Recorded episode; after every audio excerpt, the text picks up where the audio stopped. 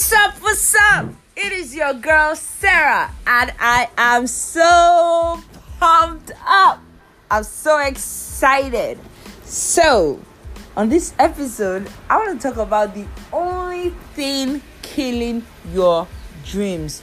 The only thing killing your dreams. I'm sure you're like a lot of people, right? They're in a place where they are stuck, where they are struggling, or it's stagnant, right? They're doing everything they can to break through, to move forward, for things to happen. And like they're wondering what's wrong. And and many times they start blaming.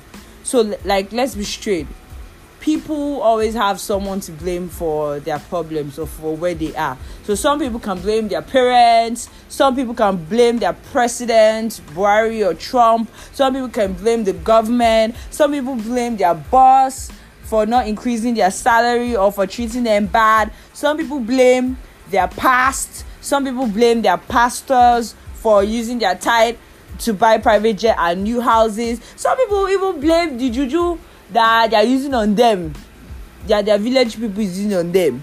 And then some people dey blame their ex-boyfriend their their ex-girlfriend or their spouse for the problems that they are in. They say ah before before i met this person i was rich. Now i met this person i was poor. All this kind of thing you know. But very few actually come to term with the fact that they are where they are simply because they decided to be there. Like it's true but it's painful. You you need to understand that the only thing stopping you from actualizing your dreams the only thing stopping you f- from from getting what you really want in life the only thing killing your dreams is you. Yeah it's entirely up to you so it's up to you to sit at home and cry every day on why your life is still the same way it is. It's up to you to do absolutely nothing about your situation and then whine, whine, whine, whine, whine, blame everyone, complain about how horrible the economy is. Then it's also up to you to keep blaming people for your life problems. It's uh, I, I know the funny thing it's also up to you to man up to to to toughen up. It's up to you to take responsibility to make things happen for you to make things work for your life and for your business. Be it physical be it spiritual it is entirely up to you. You're the constant factor in this equation here called life right so until you come to the realization that nothing will happen to your life until you make things happen, it's all in your ball cord. So you say, "Oh, wow, okay." Like, for example, I see, I see people don't like investing in themselves. They don't like reading books. Oh, reading books is bo- is boring they don't, they don't like reading books. They like investing yourself. How do you expect to grow? What got you here won't get you there. And what and what will get you there won't get you to the higher level. So it's there's something you need to know and need to do to get to that level you're looking towards to.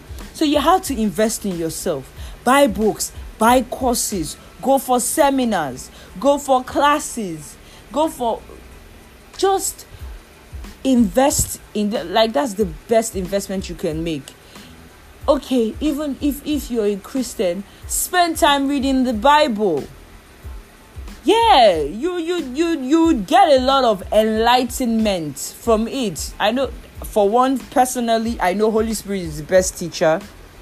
So you say oh I, I go to church every sunday. Do you spend time with god do you spend reasonable time with Him? Do you listen to Him? How would you even listen to Him? How would you even hear Him when you don't even read His Word? Anyway, anyhow, let's put that on the other side. But you need to come with the fact that You are the constant thing in this equation. You're the one stopping, holding yourself back, and it's up to you to make things happen. It's up to you to make things work. So go out there, go kill it, be you, be the better version, be the best version of you, and I'll talk to you soon.